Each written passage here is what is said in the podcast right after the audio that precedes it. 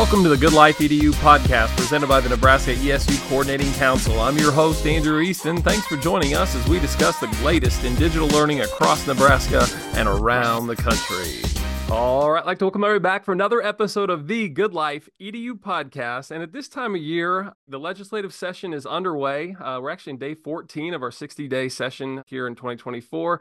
And I'm really grateful that we're getting the opportunity to have a conversation uh, that is a little bit of a preview, or we'll get into some of the bills that are out there and some of the details that might be of interest to our, our listenership. Uh, and so I'm really grateful to Dr. Mike Dulaney, who's the executive director with NCSA, uh, Dr. Kyle McGowan, who is the legislative consultant with NCSA, and Dr. John Skretta, who is administrator at ESU 6, uh, for joining us. These guys have so much expertise uh, and knowledge and work in the trenches uh, on a regular in these spaces. And so, really I'm grateful for the opportunity to get to learn from them. And so, I'm really going to turn things over uh, to Mike to start and just get an opportunity to learn a little bit more about maybe the process first. Let's go zoom out 30,000 feet and then we'll get into the specifics as our conversation evolves. Well, thank you, Andrew, and I want to commend you. Your podcasts are just amazing. They a lot of people are listening, and we're very honored, the three of us, to be a part of this one. And so, thank you for the invitation. We're going to spend around 40 minutes or so talking about things happening, what's going on. And hopefully, this will be uh, a meaningful session to those who listen to it. I want to begin and, of course, ask John and, and Kyle to jump in anytime they wish. But kind of the, the 10,000 foot level, the governor's agenda, that's a good place to start on any session because you want to know what the governor would like to accomplish. The majority of the body is certainly going to want to make sure the governor gets something out of the session. That's the way it works. A happy governor is uh, easy to work with. And Governor Pillen, of course, announced an ambitious effort during his State of the State address. We had a feeling something like it would be coming. We just didn't know exactly how it would look. And what he wants to do is reduce the reliance upon property taxes by political subdivisions by offsetting that revenue with newly generated revenue from a variety of sources, uh, one of which is a one cent sales tax increase. So it'd go from 5.5 to 6.5 for the state sales tax. And then a, a new tax, uh, it's the advertising tax. And I think that's a part of the plan. And then a variety of other ideas there to produce a good chunk of money that would then be available to offset the loss of property taxes. That's the idea. And this would affect uh, all political subdivisions having property tax authority. So uh, school districts, ESUs, cities, counties, SIDs, NRDs, the whole group. And so what they've done is broken this up into a number of bills. And while all these bills are separate from one another, my guess is that the Revenue Committee will form a package at some point and they'll send out a bill or maybe several bills to accomplish what the governor is pursuing. And so Senator Linehan is very prominent in the discussions and introduction of bills. They are looking at uh, the, the governor's promoting a 3% hard cap, meaning very little exception to go beyond with, you know, maybe growth, growth in the ESU, for example, or city or county. And then there is a separate bill dealing with schools, a hard cap, and that is not necessarily part of the governor's package.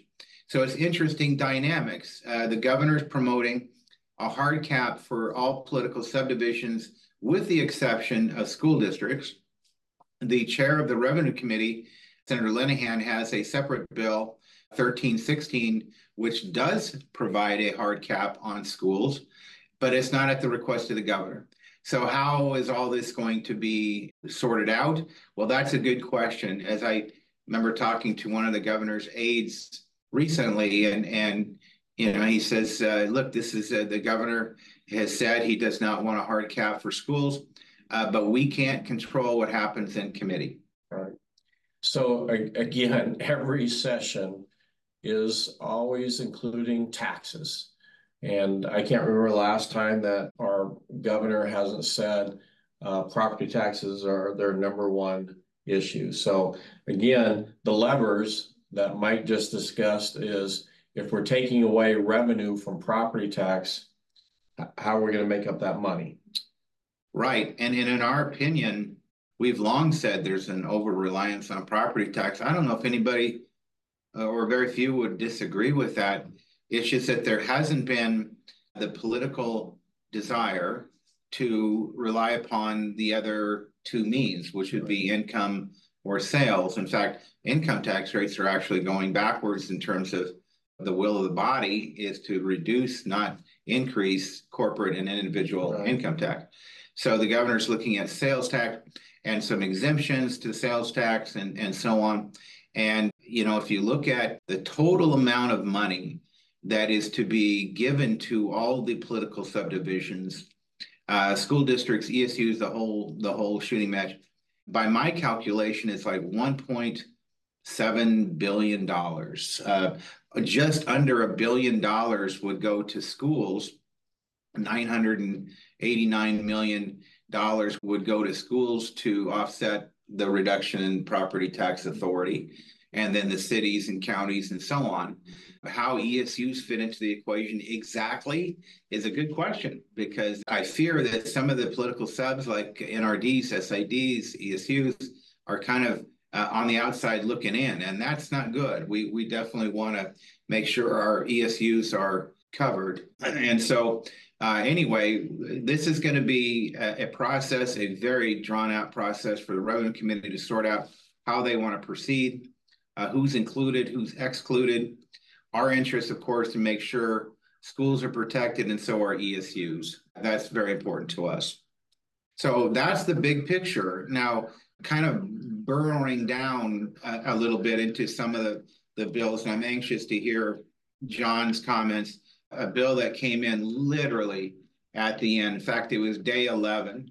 Day 11, a lot of people don't know that uh, bill introduction is the first 10 days of session, and that's true, but that applies to senators and their bills. So the governor comes in on day 11 for his state of the state. He's allowed to introduce bills that day. So there were, I believe, six bills introduced on day 11, and they were part of his package, his, his agenda, one of which was LB 1417. And 1417 is a monster bill. It's very lengthy. The idea is uh, to eliminate what they perceive as unnecessary commissions, boards, and then do some downsizing. And one that caught my eye right away when I read the bill was the elimination of the ESUCC. And so, uh, John, I'm sure that caught your attention too. Uh, what are your thoughts? Absolutely. Well, uh, just a little bit more to share on 1417. Uh, we think this uh, reflects the governor's commitment that he raised in the State of the State address of a clean the closets approach. And basically, as Dr. Dulaney referred to it, there's a large slate of agencies, public bodies, commissions that the bill proposes to eliminate. ESUCC is included in that list in the introduced version of the bill. We certainly hope as ESU ambassadors and uh, folks throughout K-12 education in Nebraska that we can enlist the goodwill and supportive efforts of everyone to ensure that ESUCC is not terminated effective July 2025 as it's listed in the bill. Um, just so folks know, the ESU Coordinating Council exists as the formal statewide collaborative umbrella and the body through which we are able as service units in Nebraska to engage in partnership efforts, joint decision making, uh, Rule 84 accreditation of ESUs, collaborative work with and in support of the Nebraska Department of Education. In addition to that, ESUCC provides vital support to attaining the mission and purpose of ESUs when we think about efficiency and scalability for positive outcomes for students and savings for school districts. Guys, that includes uh, programming like our cooperative purchasing program, the SRS Special Education Reporting System, Statewide Power School Consortium, uh, NVIS, which is all of our distance learning delivery throughout the state. So these are just some of, uh, just a few, in fact, of the myriad programs in addition to the training and reporting and support requirements that ESUCC carries out throughout Nebraska to support our schools. So I think we have to embrace this uh, both as a challenge, but also an invitation and an opportunity to educate policymakers about the importance of the work that the Educational Service Unit Coordinating Council does. So, guys, that's what I'd say about 1417 for starters. Again, there are myriad other agencies, commissions, et cetera, listed in that. And uh, the governor's intent is to ensure that archaic bodies need no longer exist. We believe that the work that the ESUCC does is very much timely, robust, and, and needed in our schools. So that's what I'd share on that. We heartily agree with that assessment.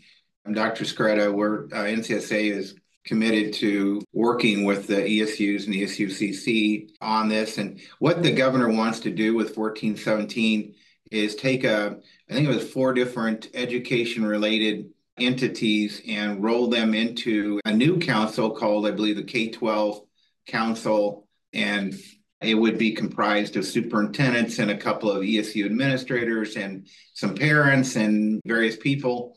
And what we're concerned about there, to be very blunt, is that uh, there may be a you, you lose things in the shuffle when you when you go too much.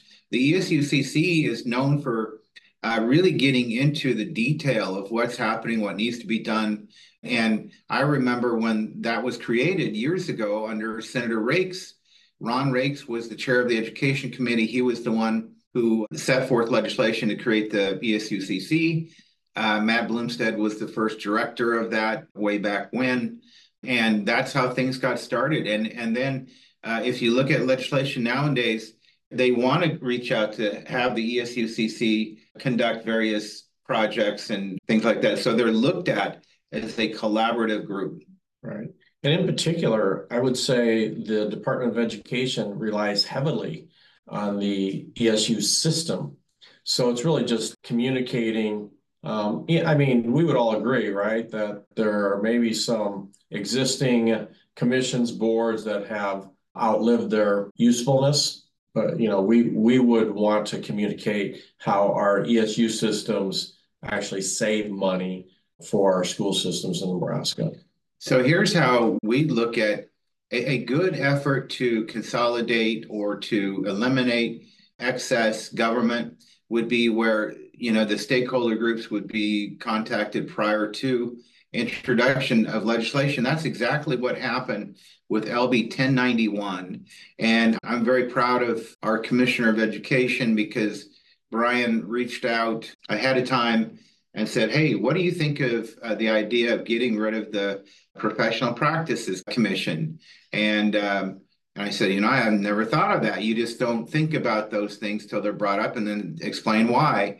Well, there's such a backlog of cases in the PPC that they're looking at ways to expedite that and, and move things along.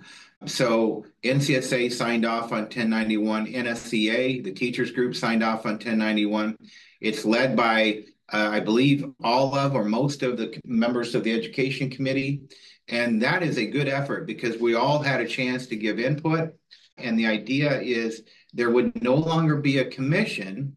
The state board would hire a hearing examiner, and that individual would kind of expedite the process of getting cases heard. And the investigatory arm of the PPC would still be there. That's a very important function to actually do the investigation. So we all said, hey, that, that's a good idea. And when that bill comes up, we'll be there to support it. So that, in our opinion, that's the way to do it. And so we were a little bit surprised on, on 1417 with the ESUCC. I don't think it's too late for us to make our case led by people like Dr. John Skretta to come in and say, here's what you need to know about what we're doing to enrich uh, not only the ESUs, but the public schools. So that's a little bit on consolidation and that kind of thing, shrinking government. Moving on in other issues, there are three separate student discipline bills. And uh, they are LB 899, 1141, and 1146, each of which is introduced by a different senator. And so the issue is very complicated, but it has to do with legislation passed last year, originally by uh, Senator McKinney's LB 632, which was merged into LB 705, which became law. And what it says is no suspension of K through two students. So second grade and below, you cannot suspend. And uh, we didn't think a lot of teachers knew the bill was there, uh, but they they certainly found out quick. And so what we've had in our schools is, and I've heard from superintendents, large school, small school, saying, "Hey, I got frustrated teachers. My principals are frustrated." Because what it did is say, hey, that student has to remain in school at the school building. And so putting the, the placement of the child was an issue. And so we're not sure if that was the very best policy that the legislature had passed. Well, again, I think anytime the legislature tries to micromanage what happens in a building is dangerous territory. So, you know, Senator McKinney um, heart was in the right spot. How, why would you ever, you know, send a child out of school? But I think it was a little short-sighted in that uh, schools do not want to suspend kids. That's it's not their goal, but they have an overall number one requirement to keep everybody safe. So when you're implementing just a carte blanche, can't do this to keep order in your school, it, it really came with some negative side effects, and people are have kind of responded back. And it was kind of nice to see two senators say, you know what, let's relook at this bill. And Dr. Skretta, you're very active in the retention and recruitment of teachers of all people to the profession. So here we have another strain where teachers could say this isn't this isn't worth it. Any comments, thoughts from you? Uh, yeah, I would just um, just to kind of reinforce what you're describing, and and then maybe we can take a few minutes and logically segue to talk about there's a you know there's a need clearly to engage in systematic recruitment and retention efforts to support educator workforce challenges that we're all aware of. They existed before the pandemic and they've been exacerbated uh, by the pandemic, and so when there are positive, proactive ideas from our policymakers to support educator workforce challenges, that's a great direction to go, as opposed to legislation that can sometimes make an educational or a classroom environment even more difficult or fraught with challenges for our classroom teachers. So as administrators and educational leaders, we definitely want to support those ideas that are supportive of recruitment and retention to the teaching profession. And there's a number of those that are brought forward this session, right, guys? Yes, absolutely. There's 10 uh, retention bills total, which is uh, obviously that, that's an important issue for lawmakers.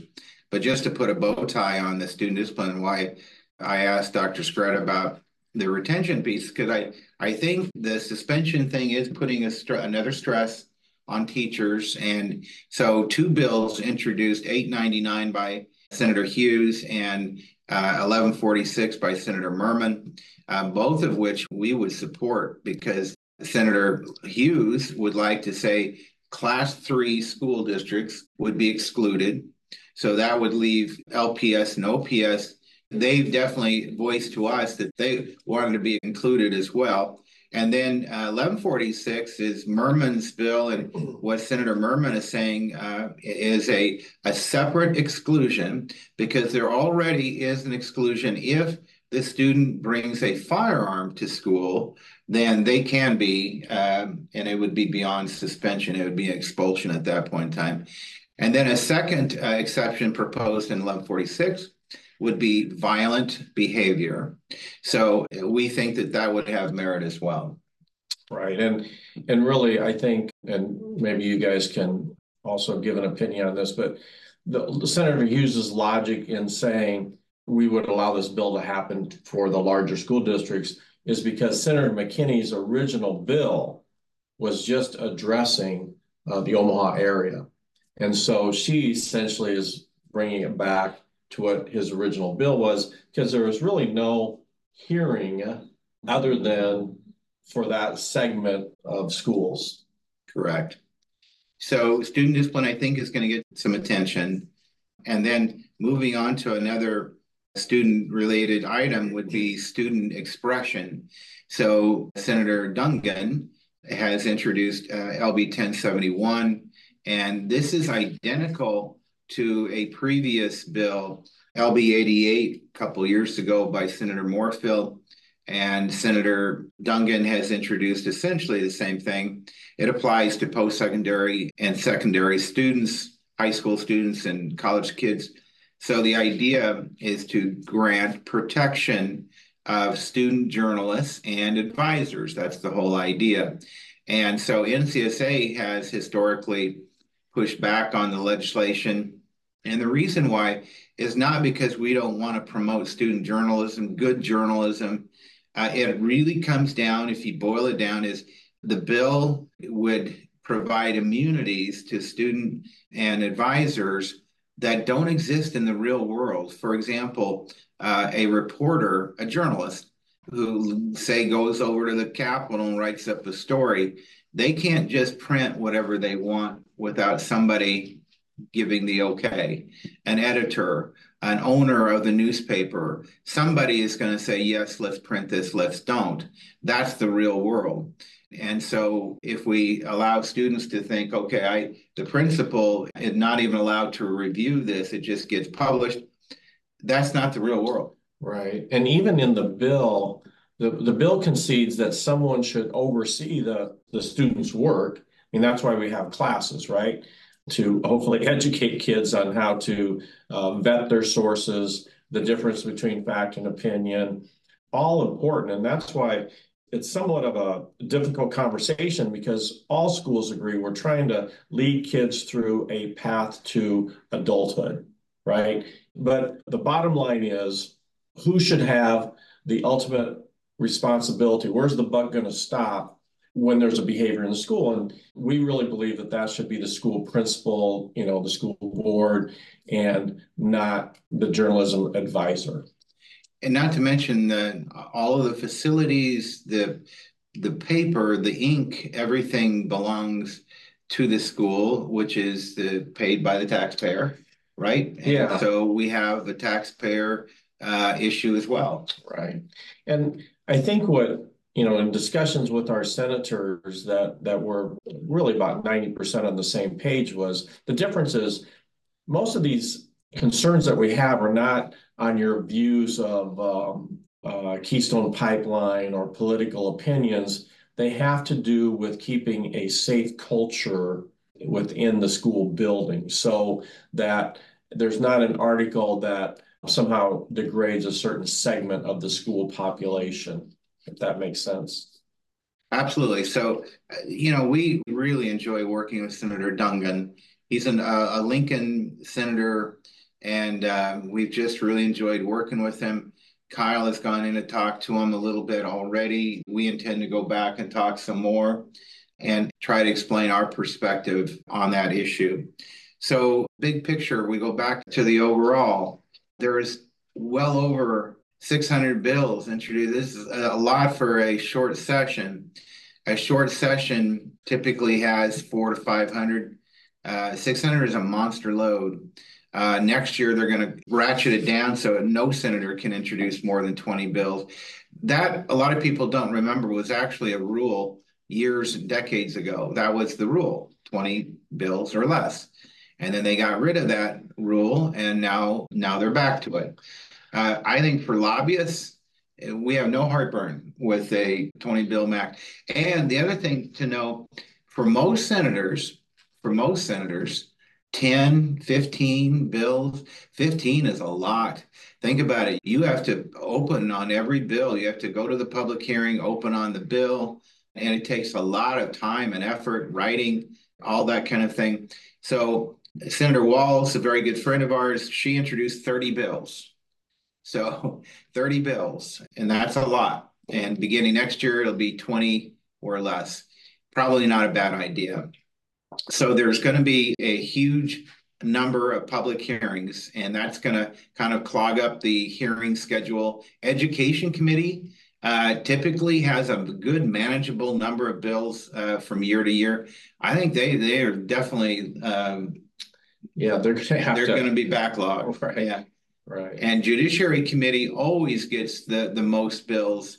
Uh, and I haven't looked recently how many how I imagine they still got the worst end of the stick.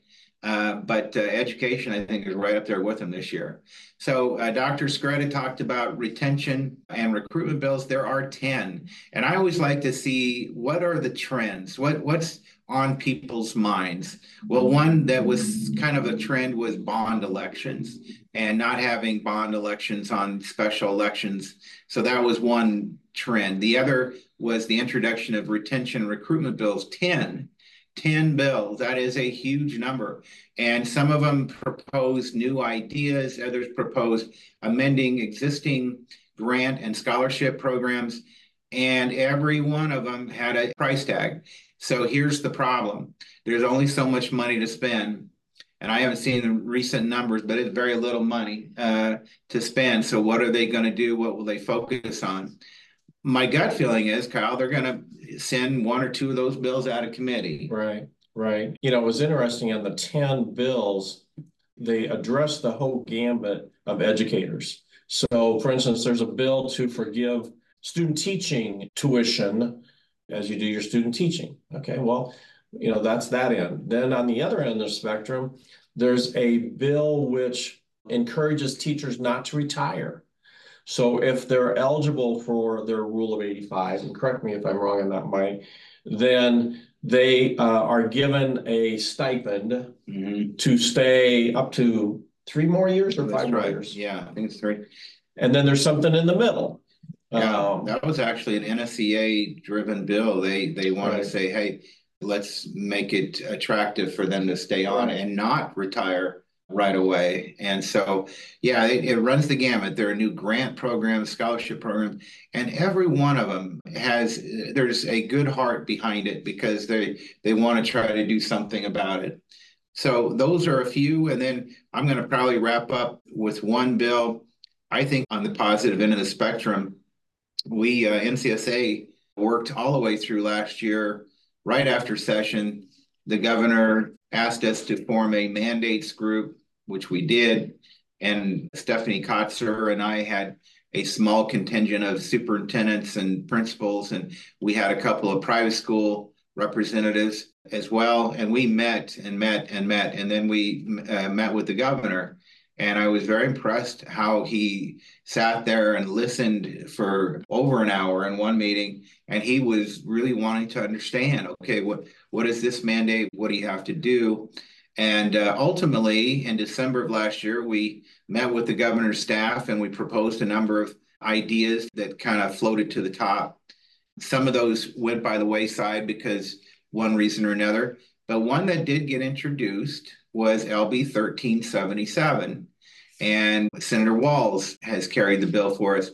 And so, what we had said to the governor last year was you wouldn't believe the number of instances where teachers, administrators, uh, all have to take an hour of this training, an hour of that training. And nobody's criticizing the validity and the importance of the topic for the training. Nobody, uh, whether it be seizure protocol or dating violence or uh, suicide prevention, nobody questions the importance. But what we are thinking is why an hour here, hour there? Do you really mean 60 minutes? Or could 45, a 45 minute video that talks on the issue, would that would that work? Would that suffice? So 1377, the heart of it is to say it's up to the school board to determine the exact amount of time for each. So the school board could say, hey, 60 minutes, that's what we want, that's what we want you to do. Uh, or it could be something less. And the idea is that nobody's getting out of the requirement for training so much as there's a little bit more discretion at the local end. So we're still working on some of the pieces of that bill with Senator Walz, but that at least is a, an attempt to address mandates in a positive way. So with that, uh, Dr. Skretta and Kyle, any other bills that you wanted to cover? Uh, Kyle, Mike, I would uh, first of all just say thank you so much for that wonderful overview of key legislative proposals and the areas that are being addressed through both our governor's agenda and uh, what our senators, the 49 senators in the unicameral, have brought forward. And to your point, wow, uh, just an absolute plethora of legislation, an abundance of different ideas and proposals that are out there. I wanted to just mention one other from Senator Walz. Uh, 1008 is a Walz appropriation bill that would provide an additional $45 million. That's to support the continuing uh, next iteration of what was LB 516, which established and through the Department of Ed and Rule 58 will see itself through this spring as school safety and security infrastructure grants. There's $10 million that's pledged for that initial round, and Senator Walz has put a price tag of uh, wanting to pledge an additional $45 million to support schools needs across the state to address safety and security infrastructure challenges. Of course, an appropriation request like that, uh, you know it's probably got an uphill battle, but we really appreciate the proactive approach to supporting school safety needs. And then when we look at the curriculum side, guys, I wanted to mention a couple different reading bills. I'm, I'm not sure, but I think this also reflects something that's a priority for our governor, who has made many statements about the fundamental importance of being able to read independently and read proficiently by the end of the third grade.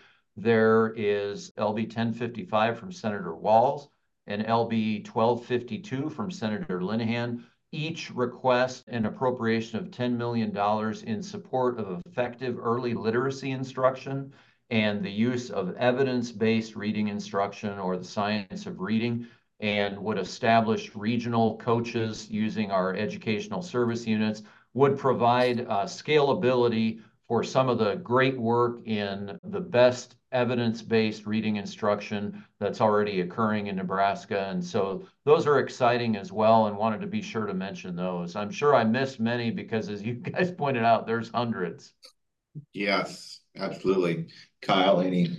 No, I, I really appreciate John bringing those forward. The something that's important with those bills is they come with financial resources because it's one thing just to you know state that oh we have to do a better job teaching reading well you know all of us would like to have that as a as a top goal but it takes some planning and some resources for our educators to to accomplish that so, Andrew, I again commend you. You didn't fall asleep uh, during our presentation, so thank you for staying awake. And we like to put people to sleep that way they don't ask questions.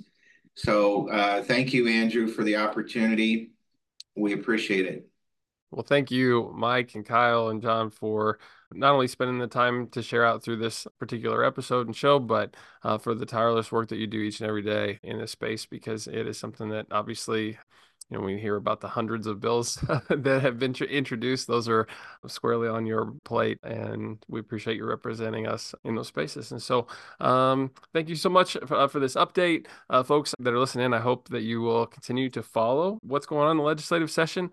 Uh, it does wrap up April 18th, if I'm not mistaken, uh, with that particular date. And so, uh, in the interim between now and then, make sure that you're staying active, and we'll do our best to keep you posted through what avenues we have as well. But uh, thanks everybody for being on, and continue to follow this as it evolves. Thanks, Andrew. Great. Thank you, Andrew. Mike, Kyle, thank you. Thank you, guys. Thank you, Andrew. Thanks.